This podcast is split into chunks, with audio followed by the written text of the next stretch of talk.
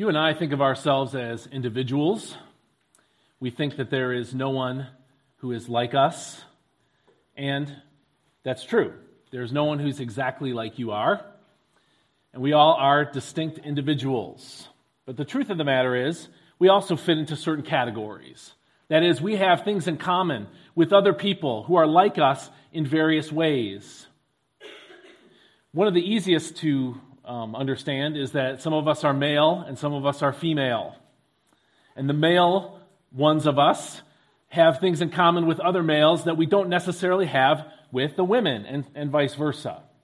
But the truth of the matter is that there are a lot of things that can be said about us that can sort us into categories and into groups.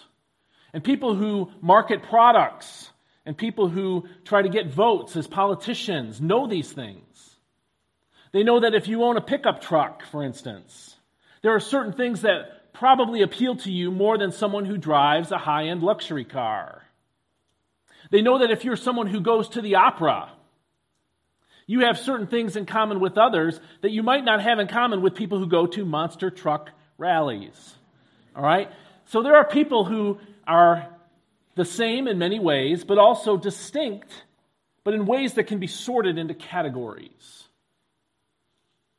And the truth of the matter is, people who fit into certain categories, the more you fit into that category, the less likely you, are to have in common with other people. And there aren't a whole lot of things in this world, other than basic human needs like, you know, food and shelter, that are common across all kinds of people. When people have interests, the differences among those people change what they are interested in. Not so with Jesus. Although it's true that certain types of people are only interested in certain types of things, I have found, and I think the scriptures bear this out as well, that very different kinds of people are interested in Jesus.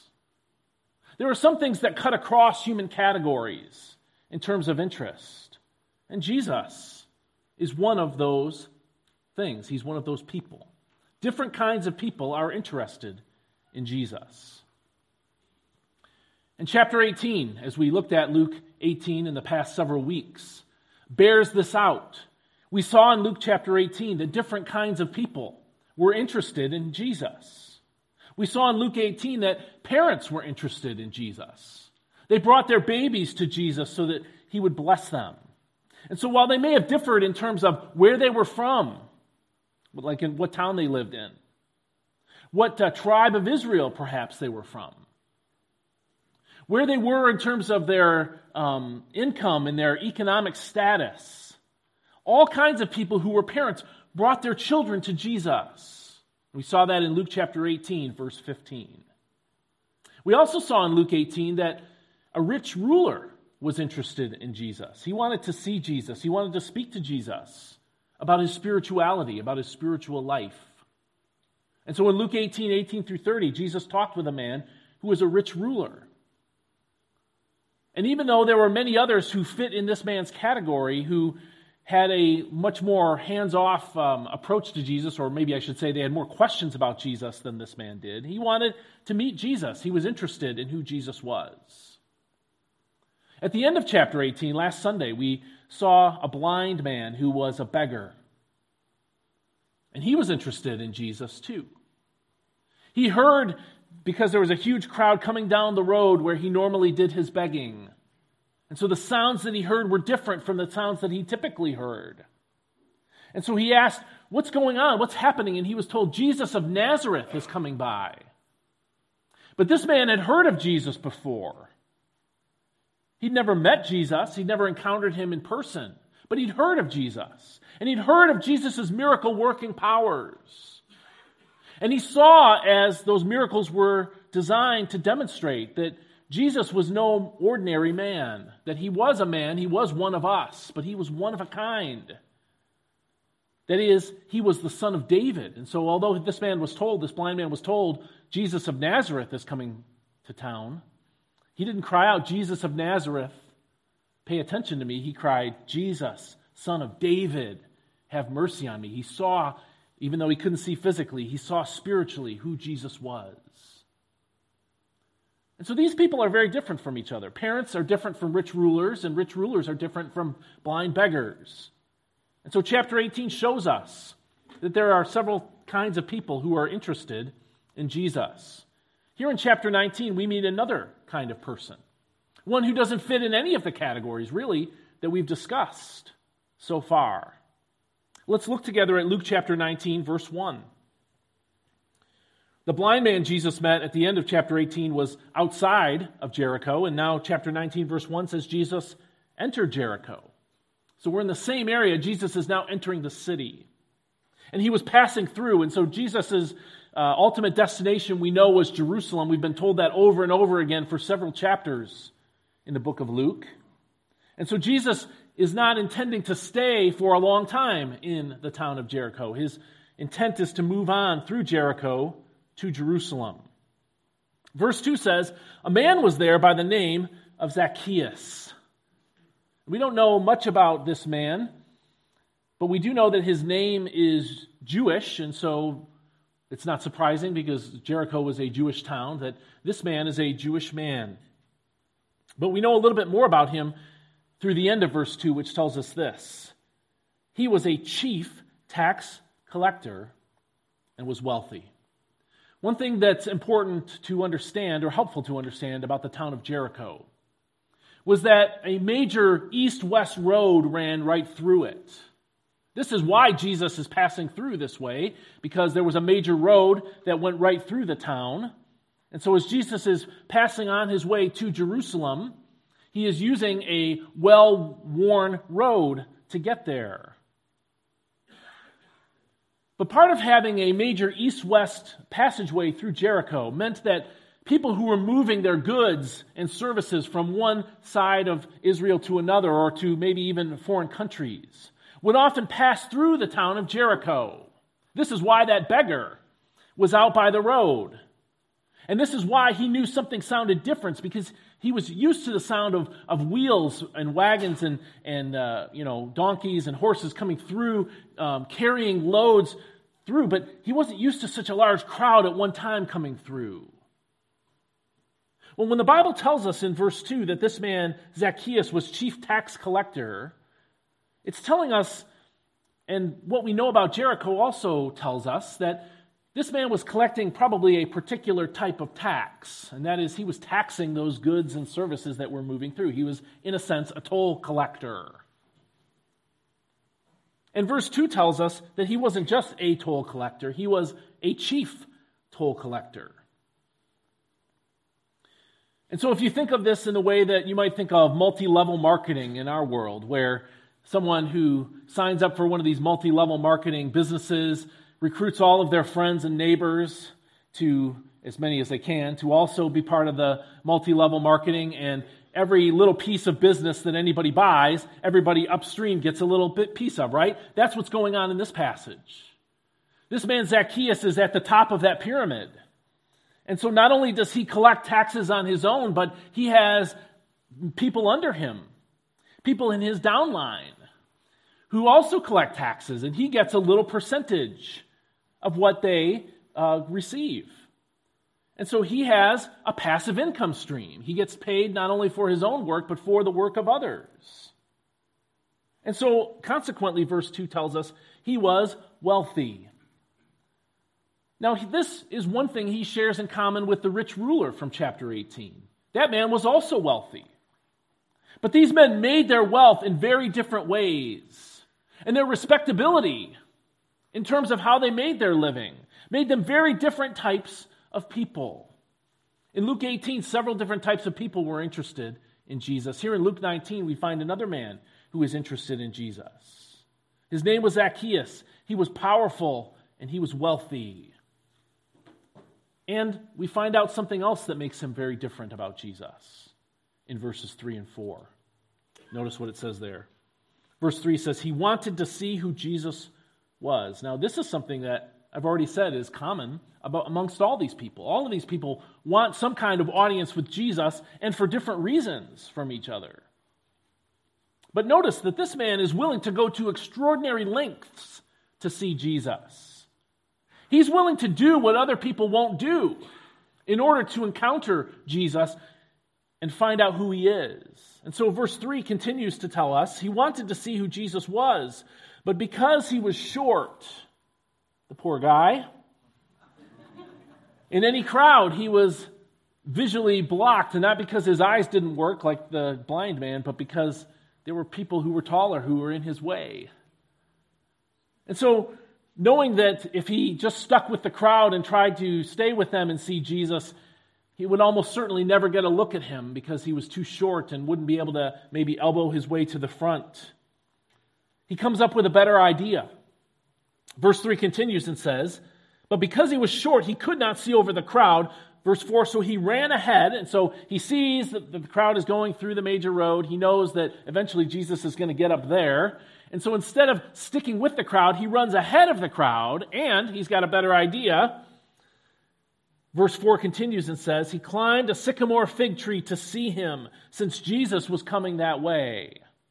He not only moved ahead of the crowd, but he elevated himself by climbing a tree, and this is highly unusual. You see, this man was had um, a certain level of respectability because of his wealth, and yet he was also despised because of how he had made his money.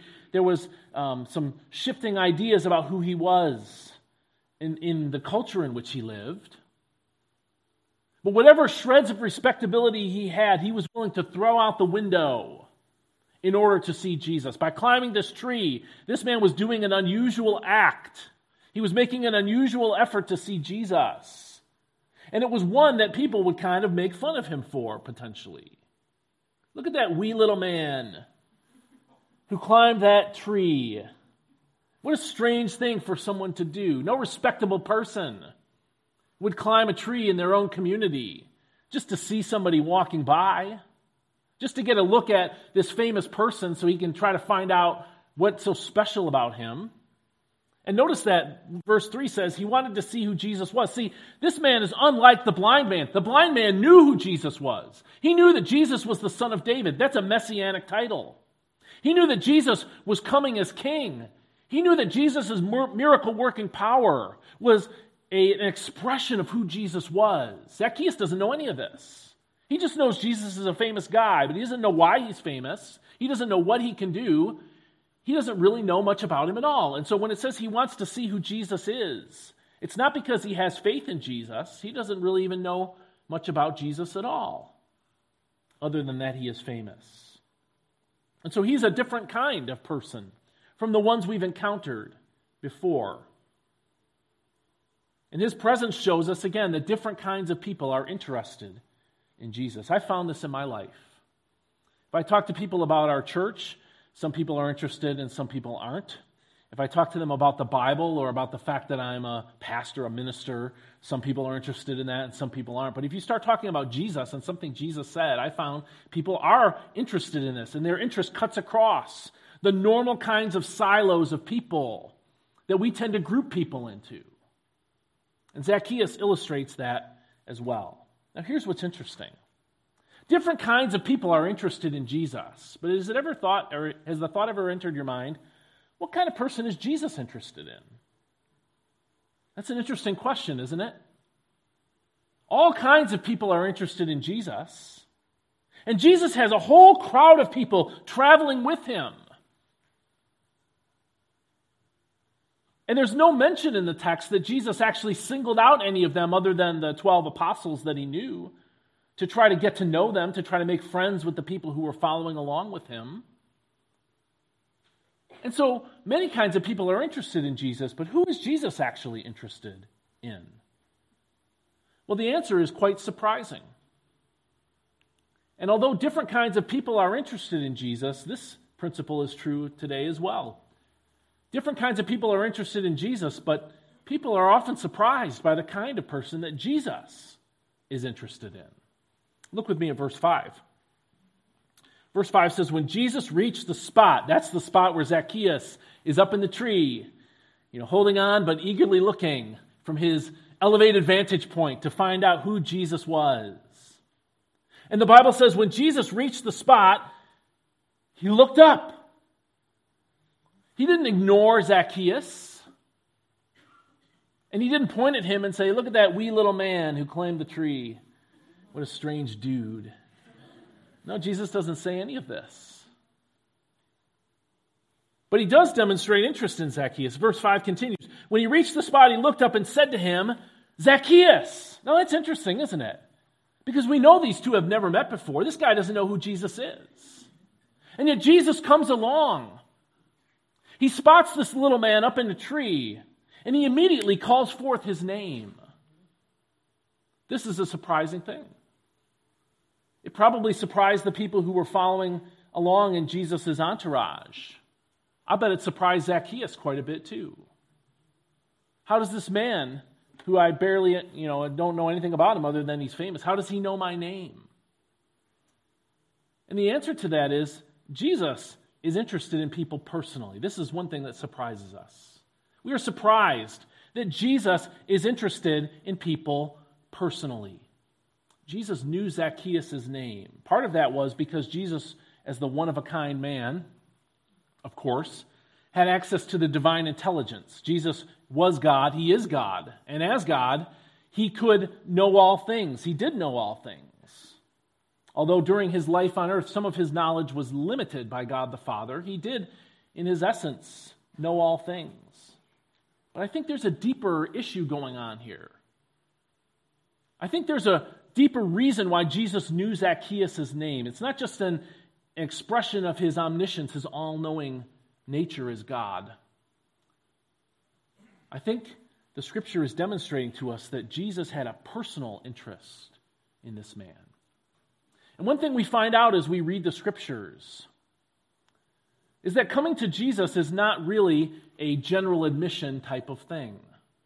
Recently, I went to a U of M soccer game and it was kind of a fun experience.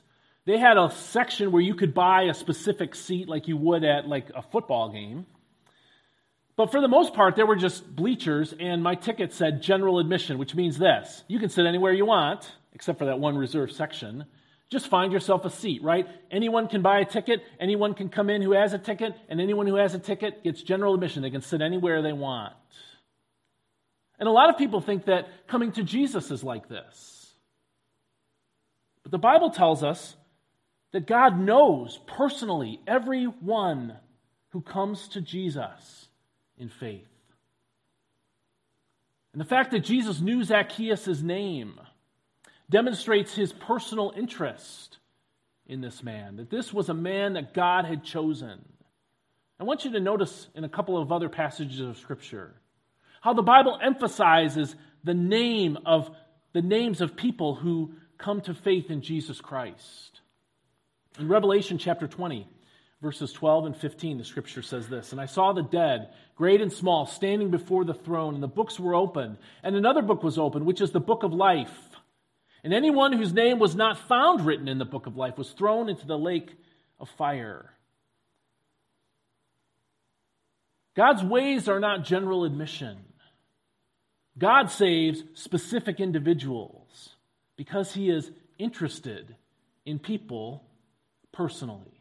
And notice this passage, which says something similar, but it says it in a, in a very intriguing way.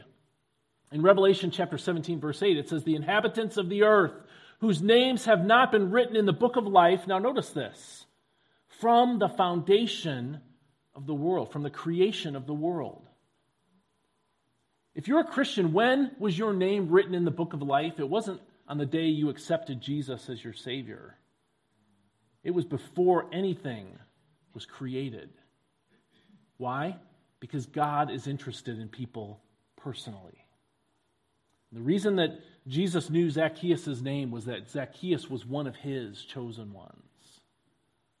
Zacchaeus, as different as he was from any of the apostles, as different as he was from anyone in the crowd that followed Jesus, as different as he was from the parents who brought their babies to Jesus, or the rich ruler who came to Jesus, or the blind man who came to Jesus.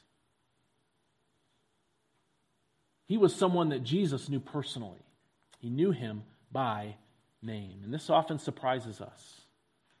Maybe you've come to faith in Jesus Christ, and as you've grown in your discipleship, you come to find out that before You chose Jesus, Jesus chose you. And in fact, He chose you before you were even created. This is because of God's incredible love. God knows and loves people personally, and that often surprises us. But there's something else that surprises us about the people that Jesus is interested in. We're surprised that Jesus is interested in people personally, but we're also surprised that Jesus is interested in sinners. You see, that goes against our usual thinking. We think that Jesus likes religious people. We think Jesus likes people that are more. I know you've read the Bible, and so you understand on some conceptual level that Jesus likes sinners, okay? But the truth of the matter is, we still kind of get stuck on this. Even after coming to faith in Christ, even after studying the Word, we still kind of think that Jesus likes whatever our conception of a normal person is whatever our conception of a moral person is, we think this is the kind of people that Jesus is interested in. And so we're surprised when Jesus knows the name of a sinner. And when Jesus fellowships with a sinner. Notice how the passage continues in uh, verse 5. The scripture says, When Jesus reached the spot, he looked up and said to him, Zacchaeus, come down immediately. I must stay at your house today. Now, the way that this language is written, it's translated in our NIV, masks a little bit of what Jesus is saying here. Jesus commands Zacchaeus to come down. He invites himself over to Zacchaeus' house, and he does so as an overnight guest. The language in the original Greek is, suggests that Jesus is going to stay there for the night. Now, we know Jesus is passing through Jericho. He's not going to stay long. But his intention is to stay the night. And his command to Zacchaeus is, Come down and get the place ready because I'm coming over and I'm spending the night here. Jesus exercises lordship over Zacchaeus, but notice how Zacchaeus responds. Verse 5 continues, or verse 6, I should say. So he came down at once and welcomed him gladly. If someone told me they were going to invite themselves over to my house, hopefully I would be gracious enough to host them, but I'd be a little put out by the command, not Zacchaeus. Zacchaeus was happy to have Jesus come to his house. And yet he still doesn't know who Jesus is. It's because God is doing a work here, God is up to something. But notice the passage continues and says this All the people saw this and began to mutter, He has gone to be the guest of a sinner. All these people who have followed Jesus from Galilee, they're walking in this long train of people, this massive crowd that's going with Jesus to Jerusalem. And of all the people that Jesus could have spoken with and spoken to by name, of all the people that Jesus could have demonstrated a personal interest in, people who were interested in him and were following him along, Jesus doesn't want to talk to any of them. He picks a dude out of a tree and says, Hey, Mr. Zacchaeus, you're the guy I want to get to know. You're the person I want to fellowship with. And in going to this man's house, Jesus was publicly identifying with this man, Zacchaeus. He makes no interest to hide, he makes no effort to hide his interest in Zacchaeus, even though Zacchaeus is a sinner. And this is offensive to the people who follow Jesus. Now, it shouldn't have been. This is not the first tax collector Jesus has saved. It's not the first person that was um, socially disrespectable that Jesus had chosen to be one of his own. And yet, people just never quite get used to the fact that Jesus is interested in sinners, but he is. And Jesus ent- uh, demonstrates his incredible grace towards sinners by choosing the most offensive to other people and choosing them not only to be his followers, to know him by name, but to enjoy fellowship with them. And notice how the passage continues because there's actually a gap in between the what like the verses describe and what actually happened. Let me show you that gap right here at this time. Verse 6 says So Zacchaeus came down at once and welcomed Jesus gladly. All the people saw this and began to mutter, He is gone to be the guest of a sinner. And then it says in verse 8, But Zacchaeus stood up and says something to the Lord. Now, here's where the gap is. last time we saw Zacchaeus, he was coming down out of the tree. Next time we see him, he's getting up from something, okay, which means the scene has changed.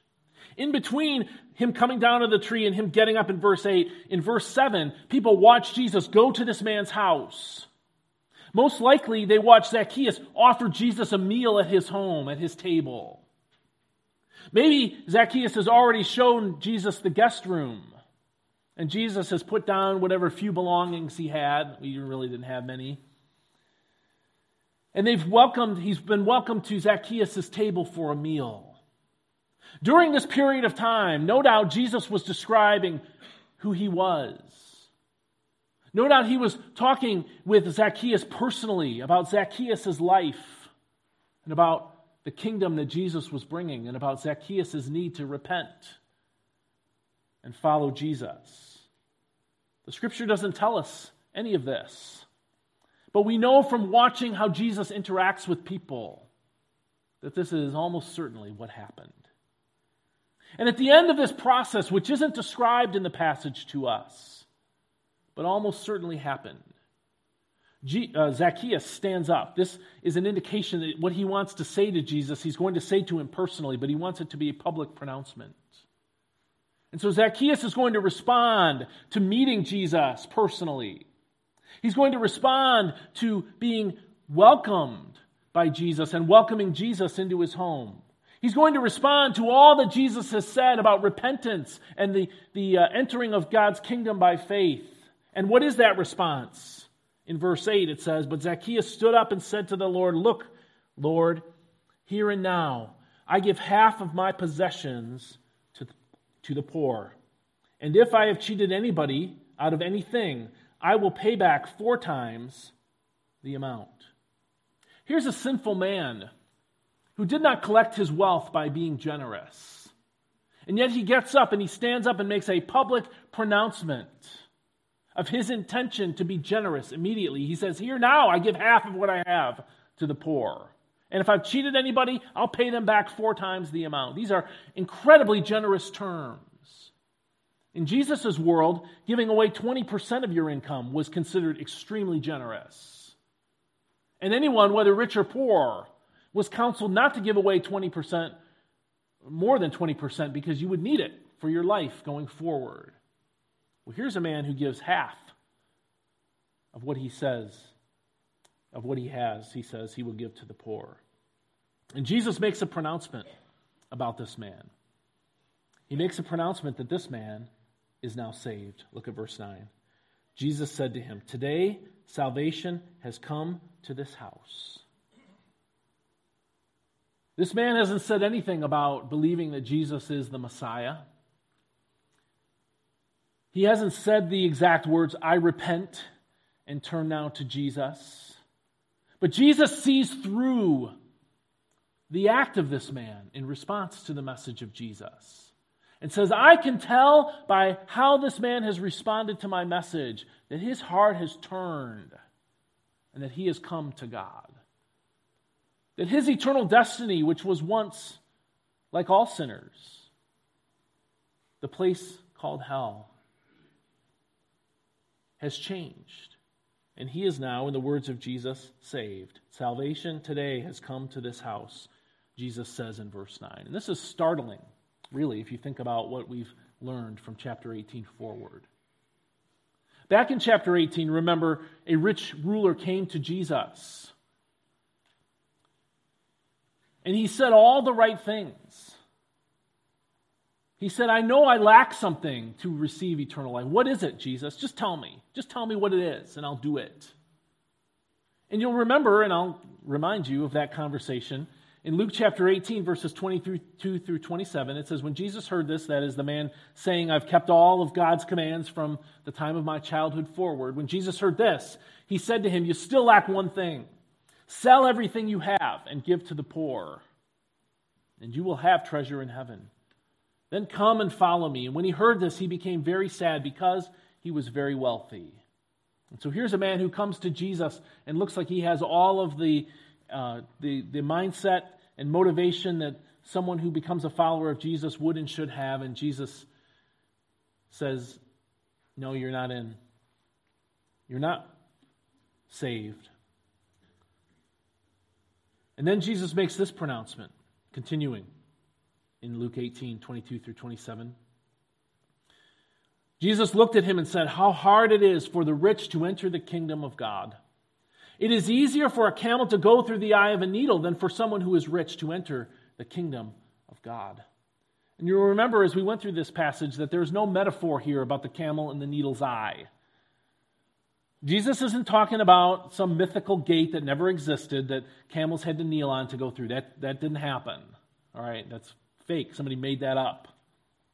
Jesus is talking about a literal camel, a massive animal in its size and its weight. And he's talking about the literal eye of a needle, something so small I can't even poke a piece of um, string through it.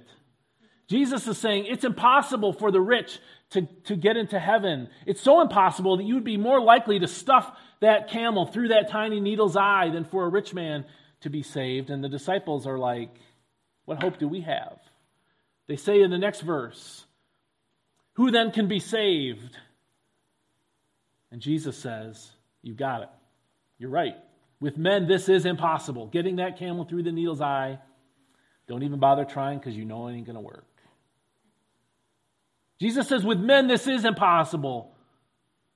But, what, but with uh, God, all things are possible. What is impossible with man is possible with God. And Zacchaeus illustrates this. He is a rich man who made it through the needle's eye like a camel.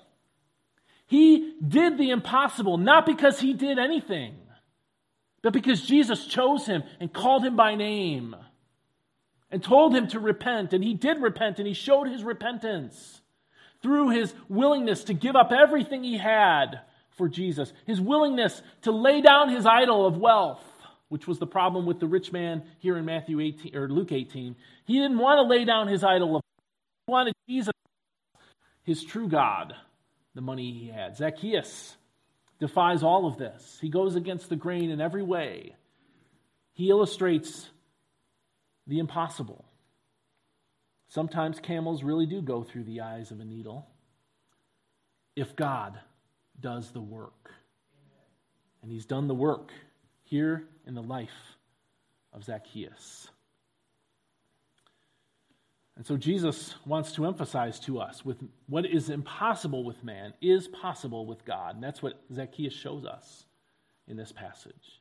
And I can't help but point out the contrasts between the rich ruler and this man Zacchaeus. They had one thing in common they were both wealthy. In every other way, really, they were different from each other.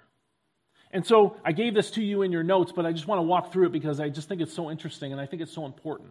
When we contrast the rich ruler in Luke 18 from Zacchaeus in, in Luke 19, what we see is this the rich ruler was very wealthy, according to Luke 18 23. And Zacchaeus was wealthy, according to Luke 19 2. And I don't think the lack of the word very is trying to say, well, he was kind of wealthy, but not as wealthy as the rich ruler. I, I think what the scripture is telling us is they're both loaded. All right? So they're both wealthy men. The rich young ruler, though, he kept the commandments. Remember, that was his um, commendation to Jesus. He was a very moral man, an upstanding citizen in his community. By contrast, Zacchaeus was a sinner, and everybody knew it.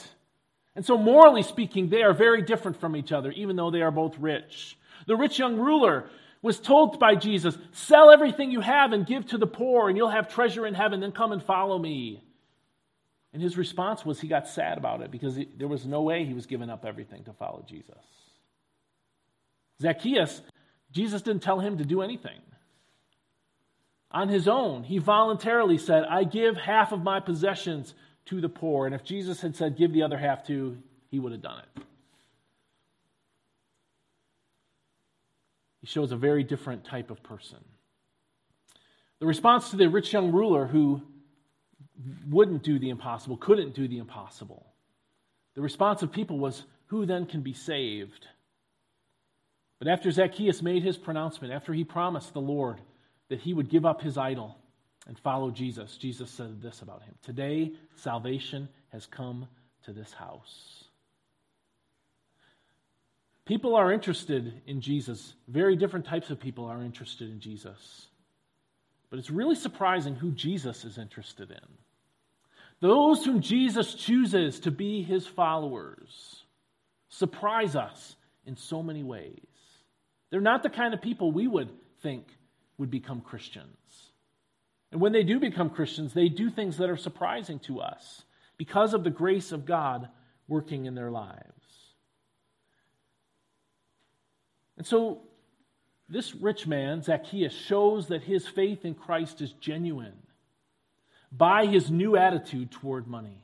Suddenly, what was once so preeminently important to him, that he would give up his reputation and be looked down in his community so that he could be rich, now that is so unimportant to him that he's willing to give it away generously and pay back anyone he has taken money from.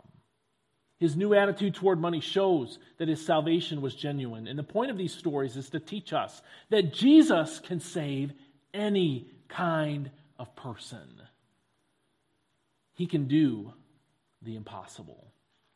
And so, the lesson for us, the big idea for today, then, is this don't be surprised by the kind of person that Jesus saves. Don't be surprised by the kind of person that Jesus saves. The passage concludes in verse 43. Sorry, in uh, verse 10. Matthew 19 or Luke 19:10 says, "For the Son of Man, this is Jesus' favorite title for himself, has come to seek and to save the lost." It tells us that Jesus comes looking for sinners. And not only that he finds them, but that he rescues them, he saves them. And so, when we talk about the kind of person that Jesus saves and not being surprised by them, we need to understand again and again and emphasize to ourselves that Jesus came to save sinners because sinners are lost. That's the point. Yes, it's true that sinners have broken the laws of God. That's what sin is. Sin is a violation of God's moral laws. But people violate God's moral laws because they are lost internally. They are lost spiritually. They are cut off from God. And although they may hear His truth, morally speaking and spiritually speaking, they can't accept it because they can't see their way out, like a lost person who can see the path but can never find their way out. So it is with people who are sinners. Sinners are lost, and they'll never find their way out on their own. This is why Jesus came to save them. This is why Jesus came to save us. And this means, too, that you are a sinner. And that means you are lost and need to be saved. If your life is ever going to make sense, if it's ever going to be meaningful in the ways that matter for eternity, the ways that God says, it's not because you find or cut your own moral path of improvement, it's because you'll be saved by Jesus Christ. The Bible says that all of us start out in this situation. We all start out lost. The scripture says in Romans chapter 3, verses 22 through 24, this righteousness, that is the righteousness that saves people, is given through faith in Jesus Christ to all who believe. There is no difference between Jew and Gentile, for all have sinned and fall short of the glory of God. This is what the rich ruler didn't understand. He didn't understand that he was lost because he actually had an idol that was money. He didn't understand that he needed to be saved and that he had sinned before God. He thought he was in a good place and just needed to add, one extra thing. But the Bible says we are all, we all have sinned and fall short of the glory of God and are justified freely by his grace through the redemption that came by Jesus Christ. That means every one of us is a sinner. That means you're a sinner. We've all broken the laws of God, and, because, and, and we've done that because we are lost, spiritually speaking. But Jesus came to save the lost. He came to redeem people who are lost. And so the next principle is this come to Jesus to meet him personally and be saved. Come to Jesus and meet him personally to be saved. We, as evangelical Christians, emphasize the importance of having a personal faith relationship with Jesus Christ. Which means even if you grew up in a Christian family and your parents are solid Christians and they brought you up in the Christian faith and you've heard God's word again and again from the beginning, there still needs to come a place in your life where God calls your name, spiritually speaking. And you respond to the invitation to be saved by saying, I believe Jesus died for me. Every person who comes to Jesus does so personally. And if you're lost this morning, let me urge you to come to Jesus personally to be saved because Jesus came to save the lost. Notice this passage. It's very interesting because I've already said that, that everyone who is saved was called by God and known by God, chosen by God before the world was even created. But notice what the scripture says in this passage. Jesus says this in John 5 39 and 40. You study the scriptures diligently. These are people who loved God's word, they loved the Old Testament. They thought they were serious Jewish people taking their spiritual life seriously, they thought. And Jesus says, You study the scriptures diligently because you think that in them you will have eternal life. These are the very scriptures that testify about me, yet you refuse to come to me to have life. Yes, it's true that God chooses everyone who is saved, but here's another truth every sinner who is unsaved has refused God's gracious message. Everyone who goes to hell is guilty before God, not only because they've sinned, but also because they've rejected the grace of God that is extended to them in Jesus Christ. Is that going to be you? Are you going to hear this message that Jesus saves sinners and saying, That's not for me? The cost is too high to identify with Jesus. Please let me urge you.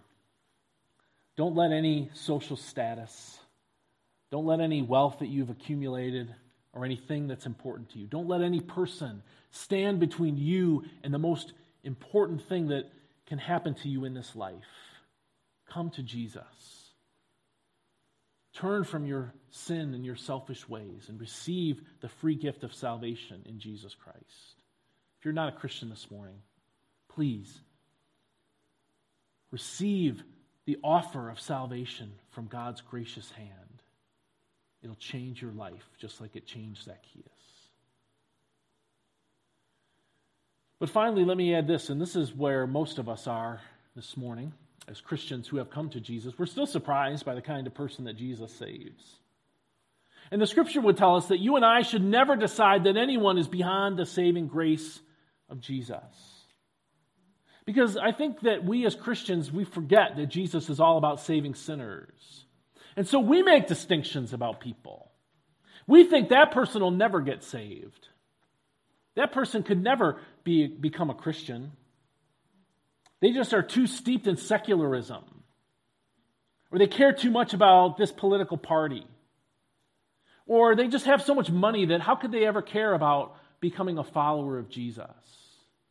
Or they're so um, caught in addiction that, that they'll never find their way out. This passage rebukes our false attitudes and reminds us that God loves sinners. The truth of the matter is, while you and I may think that we are better people than others, we were sinners in the sight of God, fully deserving his wrath. And the Apostle Paul, the great Apostle Paul, the one uh, who informs so much of our faith and what we believe, wants us to remember that he was once what he calls the worst of sinners. In 1 Timothy 1 15 through 16, the scripture says, Here's a trustworthy saying that deserves full acceptance Christ Jesus came into the world to save sinners, of whom I am the worst. But for that very, very reason, that is because I'm the worst, I was shown mercy so that in me, the worst of sinners, Jesus Christ might display his immense patience as an example for those who would believe in him and receive eternal life. Zacchaeus shows that God can save any type of person. Paul shows that God can save any type of person, even the most, even the worst critic of our faith, even the most uh, strident and violent persecutor of God's people can be saved because God can do what's impossible. And you and I, as Christians, need to remember this as we go out into the world.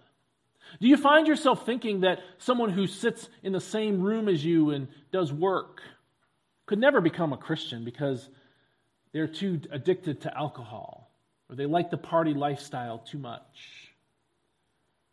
Or they're too steeped in their own religion, which isn't Christianity, and it would just be so hard to unlearn everything that they've learned that there's no way they'll ever come to Jesus. And so, why should I even bother talking to them about Christ? Or maybe you think that your boss or a neighbor who's uh, much wealthier than you are could never come to Christ because they have everything they want. They'll never see that they lack something. Or maybe it's the person that you, um, you know, buy gas from. And you look at satanic tattoos up and down their arms and you think, this person will never come to Jesus. That's exactly the kind of attitude that this passage was given to confront. The minute we say, I'm not going to witness Jesus to this person because they'll never come to Jesus, is the minute we fail to understand how God works. Jesus came to save sinners, and this world is full of them. So never conclude, never decide that anyone is beyond the saving grace of Jesus. If there's someone in your life who you could reach with the gospel, you could share the gospel with them, but you haven't because you've already concluded they'll never get saved. Let this passage change your mind. Jesus came to save sinners. So don't be surprised by the kind of person that Jesus saves.